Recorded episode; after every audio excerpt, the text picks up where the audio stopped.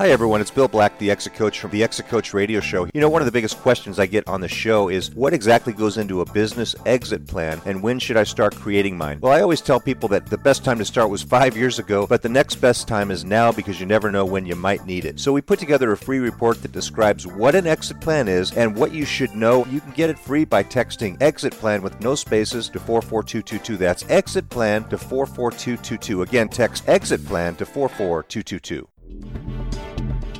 Welcome to the Exit Coach Radio Show, the show for baby boomer business owners who are looking for cutting edge information as they plan their 3 to 10 year business succession and exit. Every week, we interview top professional advisors for their best tips, strategies, and precautions so you can be well planned. And now, here's your host, the Exit Coach, Bill Black. Appreciate you joining me today. It's been uh, uh, great to have you with me. We've uh, covered a lot of ground so far. We're not done yet, though. We have uh, my next guest, Ryan Smith, who is uh, with a group called ThinkSBA.com. And as business owners, you know that means Small Business Administration. Uh, so we're going to talk about what they do there. Ryan does helps a lot of um, individual and business owners with their financing, learning how to acquire businesses, acquire commercial real estate. So let's bring him on. Ryan, welcome. Thanks so much for joining me today. Thank you so much. It's my pleasure. Ryan, tell us a little bit about uh, you and your background and, and how you started uh, ThinkSBA.com. Uh, well, the first thing I'll say is uh, I definitely did not fill out on career day that I wanted to be an SBA focused loan broker. Um, when I was a kid, I had the ability to throw a baseball really hard from the left hand side. So uh, my dream was to play Major League Baseball. Um, I was a few steps short. I was able to make it to playing professionally uh, for the Texas Rangers, uh, single A affiliate in Savannah, Georgia. Uh, but but since then, um, I have been on this uh, trajectory in banking and finance uh, where I found myself working in banking, I started as many do on the teller line, quickly worked my way up uh, to uh, where I was opening new accounts, et cetera, and then jumped onto the commercial side. Uh, and as recently as uh, the beginning of 2019, I was employed by Torrey Pines Bank, uh, which is a leading commercial bank here in San Diego, Los Angeles, and uh, and up the coast in the Bay Area as well. So, what are uh, some of the um, myths or fallacies you find that people have about SBA lending and SBA funding? Uh, so, I'd say the primary one is that the loan takes forever. Uh, you know, I get everything from you know six to nine months. Um, another another fallacy out there is that people can obtain an SBA loan with no money down. So literally, they think that SBA financing is 100% financing. Um, that is that is not the case. Uh, and uh, and then I also find that people uh, believe that it's very expensive, which there is a cost there, but there are ways that the SBA softens that blow. So I say those are the three main fallacies about the SBA that I hear from borrowers and potential borrowers. Yeah, and I think well, one of the the things that that probably is true is that you have to have a a good credit record uh, for SBA lending. Is that not true?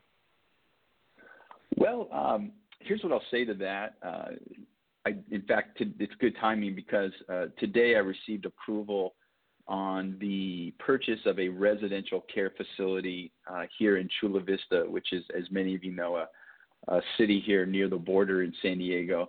And those the two individuals that came to me had credit scores that were uh, under 650. Uh, however, we were able to mitigate that uh, by quickly identifying their low credit scores. Uh, they went into their Experian dashboard. They disputed a few of the items on their credit report. They saw a slight bump in their credit score, and we were able to move forward. Uh, so I would say that um, most banks like to see over uh, a 660, uh, but but if there are mitigating circumstances uh, that allow us to um, overlook that low credit score, then I would say that mediocre to good credit is what's required. Um, I also got a call from an individual who had several charge-offs about two years ago, and I just said, "Hey, it's too soon. There's nothing that we can do." Um, technically speaking, anyone who has a bankruptcy that's older than three years is still eligible for SBA financing. Not that they'll be approved, but they are still eligible. That's really good to know. Um, it is a critical area for a lot of people that are acquiring businesses. And would you agree that uh, it, it seems like the workhorse of uh, SBA financing is the SBA 7A financing uh, package? And if that's true, can you tell us a little bit about um, what that entails as far as your what you need to bring to the table? Uh, it, so uh, first of all, you are exactly right, and um, you're so right. In fact, that uh, I also issued a podcast here yesterday uh, entitled "How to Acquire a Business with an SBA 7 Loan," and then also turn it into a blog post. So uh, this is fresh on my mind. Uh, number one, I like to point out that many business owners or entrepreneurs they come to me to acquire a business and they ask me, Ryan, what are my conventional options? And I stop them there really quickly conventional financing to purchase a business is really um, reserved for the uber wealthy. Think about the people that don't need a loan. Those are the people who qualify for conventional business acquisition financing. I've worked with those individuals. I've been able to get those approved. However, the lion's share of business owners and entrepreneurs who are looking to, to purchase a business are going to want to move forward with the SBA 7A loan product. And I've actually listed 10 reasons. Um, and let me, let, let me just share those with you. First of all, SBA loan rates are very competitive to conventional rates. Um, the minimum capital injection for an SBA 7A loan to acquire a business is 10%. Um, I would say that depending on the lender, some lenders, even though the minimum SBA requirement is 10%, some lenders do prefer 15%. So um, I do caution my borrowers just because the minimum is 10%, that doesn't mean that's where you'll be approved. However, uh, as of um, about a year and a half ago, the SBA came out with a new guideline that allows sellers to help with the injection. And the way they did that is if the seller is willing to carry paper back for the entirety of the SBA loan, up to 5%, that loan then, that um, carryback will be included in the borrower's injection. So that means, for instance, let's say the borrower came in with 5%, well, the seller could also help them with 5%, and there's the 10% capital injection. So that's something the SBA has done recently to help transactions get done. I talked about the SBA guarantee fee a lot of banks will finance that fee. So the fee may be ten, fifteen thousand dollars, maybe higher on a larger purchase. However, many banks will just tack that fee on to the back end of the loan so that the borrower actually doesn't even come out of pocket for that fee. Another benefit, an amortization period up to 10 years. So uh, I joke about this, but most of the chief credit officers out there at your regional business banks uh, you know, they cut their teeth on on uh, commercial credit in the 70s and 80s, even some uh, before that, and they were taught that business acquisition financing should not be amortized any longer than five years. And you can understand that that five years on a business acquisition really increases the debt service, which decreases cash flow or money in the pocket of the buyer or working capital to continue to grow the business. And so SBA financing comes in and says, hey, we're going to amortize the, the, the debt on this business acquisition over 10 years. Um, and then, even better than that, there's no prepayment penalty. So business owners can get in, acquire the business, figure it out, start to grow the company, and then if they find that it's in their benefit, they can accelerate the repayment without any prepayment penalty uh, this is one that's near and dear to my heart uh, because I was a commercial loan officer and I had to conduct annual reviews as I was also responsible for my portfolio.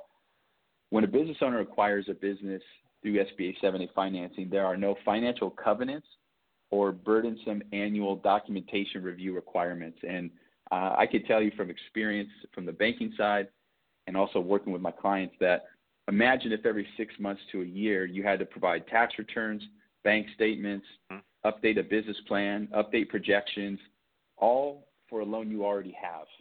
Um, so with the SBA, you get the loan, you pay it, and you're off and running. You, you don't have someone like me or someone who's in a bank, um, you know, knocking on your door every six months to a year asking for all of this documentation. And then um, I'll just I'll just really finish with this one. There are times when the business and the real estate are included in the sale, or at least there's the option to buy the real estate.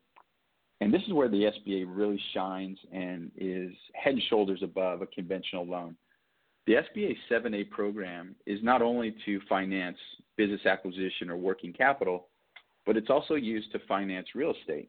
And so, in the scenario where a business is for sale and the real estate is for sale, as long as the real estate portion is more than 50% of the overall outstanding loan amount, the business owner can acquire the real estate and the business and amortize both of those loans into one loan. So they're not two loans, but one loan for the 25 years that would traditionally be associated with the real estate loan. So you can see how right off the bat that's going to improve your cash flow upon the acquisition. Mm-hmm. And because the SBA, and I can talk about this um, a little bit later, but because the SBA really likes real estate collateral, now you're mm-hmm. introducing that real estate in the transaction, which means um, it's it's likely that um, the individual is not going to be asked to pledge additional real estate in the form of their primary residence or other investment properties. So, being able to combine the business with the real estate into one is a fantastic uh, feature of the SBA 7A program. That's that's incredible. Now, in the 25 year combined loans, no prepayment penalty there either? So not quite. There is a prepayment uh-huh. penalty because when when you finance, uh, that's a great question.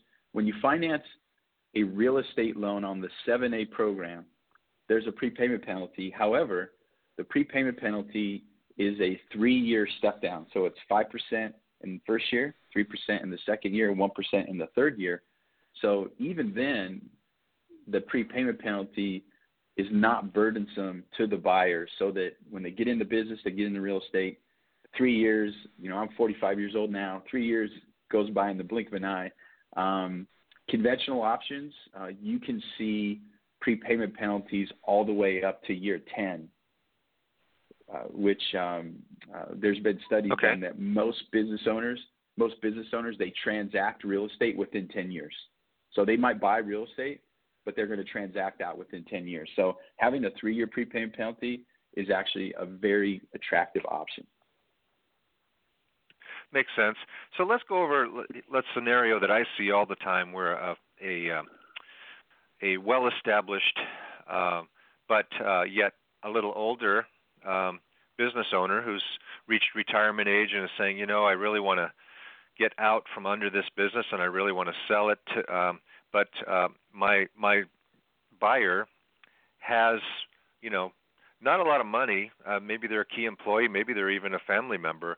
Um, with the parameters that you laid out, it seems to me, uh, from what you said, that the um, the buyer can come in with as little as five percent if the owner will carry some the other five percent on the down payment, re, uh, finance their equi- their uh, origination fees, I think they're called, um, the SBA fees. I'm, I think I have that wrong, um, and and set themselves up to have a really nice business. But isn't there an issue that the buyer can't get that their five percent from the seller it, directly or indirectly? Is it and is there a time period on that? Do you, do you follow me? So I think I do, and here's what I'll here's what I'll say in most of the scenarios where it's not an outside, it's not an arm's length transaction, right? So, like you said, it's either a key employee or it's a family member. Um, typically, uh, typically, what I'll see is where the seller they can still provide that five percent. The seller can, um, and and uh, and the buyer can obviously they can come up with their five percent or or a little more if they need to. Um, if that's not enough, right? So If if for some reason yeah. that that five percent from the seller combined with the five percent from the buyer, it's not enough because again, the first conversation I have with most people when they call me is not only a conversation about their current liquid situation or, or how much cash they have on hand to put into the deal, but also collateral. And and most people again um, they don't realize that the S, the SBA Standard Operating Procedure Manual SOP for short requires preferred lending partner banks PLP banks who are authorized to uh, have delegated authority, which means, and people might know what that means now because of the PPP. It just means that those banks that have delegated authority can make the decision themselves without going to the SBA. They're required to take additional collateral when available. Um, mm. So that's not subjective, that's requirement. However, what is subjective is the collateral coverage shortfall that the bank will allow. And, and let me give you an example of that. Some banks, they say no collateral coverage shortfall. We need to have 100% collateral for our loan. Other banks uh, that I work with, for instance, have a threshold where they'll allow a shortfall in collateral coverage of $1.2 million, um, or let's say $1.5 million. And I, I work with banks that actually will allow collateral shortfalls in those ranges and now let me circle back and make it applicable to your question. So let's say we have a partner, uh, or not a partner buyout, but a key employee buyout, and the seller says, I'm going to contribute 5% towards your injection by putting a seller carry note on what, what's called permanent standby. And, and so permanent standby means that the loan is there, but it's not repaid until after the SBA loan is paid off, either in year 10 or year five. Whenever that loan is paid off, the seller cannot receive any recompense for their note until after the SBA is paid off. That now is eligible as an injection on behalf of the buyer. If there's still a collateral shortfall um, uh, there, what the seller still has the ability to do is they have the ability to bridge the gap beyond the down payment and have an additional seller carry that takes the SBA loan down to the acceptable collateral coverage required by the bank. Um, so what that might look like is, you know, if we have a 100% pie, the business owner puts in 5%, the seller puts in 5%. Now the buyer has their 10% injection.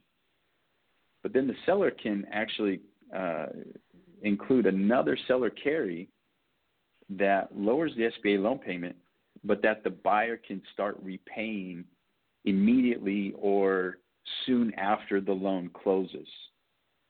That loan is subordinated to the SBA, but mm-hmm. again, it bridges the collateral shortfall so that the deal can get done. And so there is um, a lot of flexibility, as you can tell, within the SBA that when the buyer, the seller, and the banker are all working together and understand eligibility requirements and structure to get a deal done.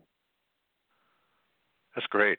That you know, I mean, a lot of people are in this situation, right, where they say, "Look, my my buyer has no money," and I guess what what I was getting at is if they start planning early enough to maybe provide a uh, a uh, restricted bonus or something like that that the, the employee can get their hands on, SBA financing could be a very, very good route for them to go down. But it's good to know that if they if they need to, they can resort to other um, financing, you know, other arrangements within the SBA loan as well. And that's why so many people, um, when they think of the SBA, they go to Think SBA uh, Ryan, and and that's a, a tremendous um, resource for individuals. I'm looking at your website. It's got a lot of great information for listeners just to go to and poke around and see, you know, what some of the options are and maybe some calculate what their loan payments would be. But really, as we've established, when it comes time to structuring, that's where you come in and you can really help them be creative to suit their needs. Um, so, uh, uh, what what would you say to a a uh, seller who wants to uh, help their buyer along and explore this kind of stuff? Um, what are some of the first steps to uh, get in touch with you and, and and learn about whether these options will work? So the first thing I would say is, especially if it's a seller helping a buyer, uh, the first thing I would tell them to do is determine the sale price of the business. Now that doesn't mean it won't change. It just means that they're coming to a point where they're going to agree on the number because that's where everything starts. Um, they can either derive that number through a business valuation or they can derive that number uh, based on a simple calculation. For instance, uh, let's just call it three times uh, seller discretionary earnings. Um, and they can come up with the number. Uh, once they have that number, then they can come to me and then I collect personal financial statements, tax returns, and then I conduct the analysis and I tell the seller and the buyer, this is how this deal can get done. Um, and uh, they either say, great, we're ready, or I've just given them a homework assignment that they need to go complete before they come back to me. Um, and, and I do that all the time, and, and, and I'm happy to do that. Um, but that's, that's where you start. You got to start with the number that the buyer and the seller agree to, and then come talk to me, and then I'll structure the deal, and then they either are able to follow through with that or they have homework to accomplish before they come back to me. Excellent. And in this day and age where, um, in some cases, uh, revenues have been hit, maybe hopefully temporarily, um, will those will those value valuation numbers hold up? Will they need to be scrutinized by the bank? Um, it, it obviously has to be a believable number, but it doesn't. Uh, from what I've heard you say, it doesn't have to be a formal, you know, ten thousand dollar valuation to to uh, come up with a, an, an agreement between the parties.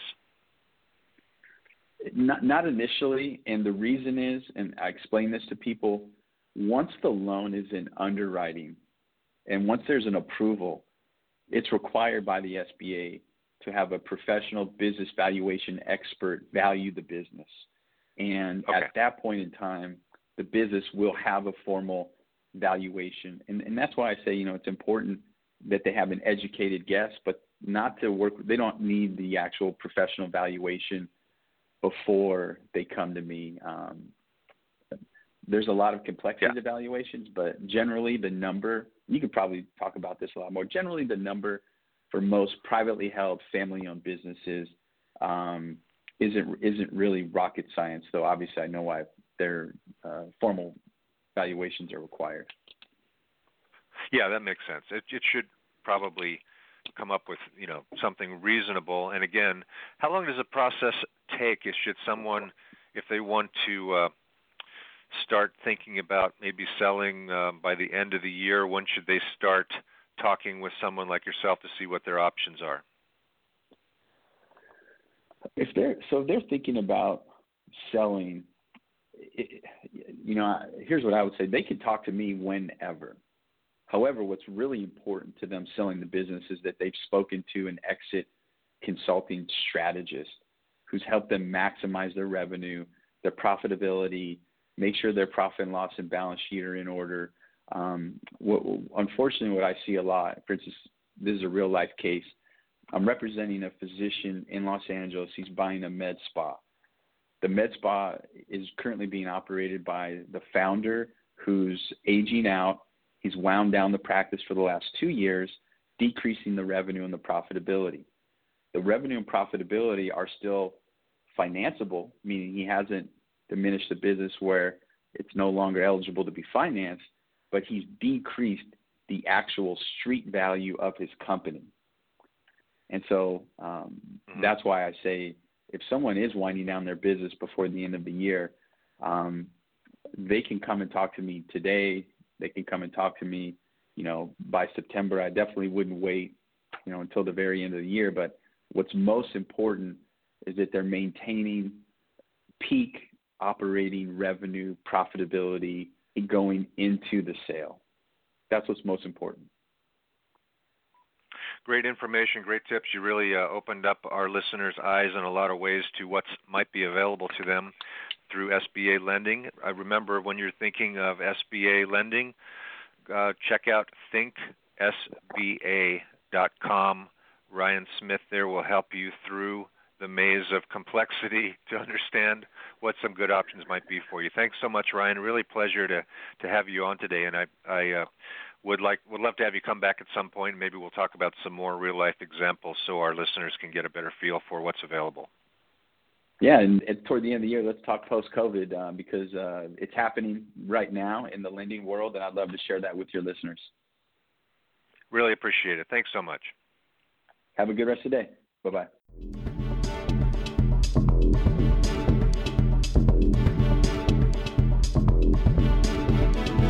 Thank you for listening to Exit Coach Radio.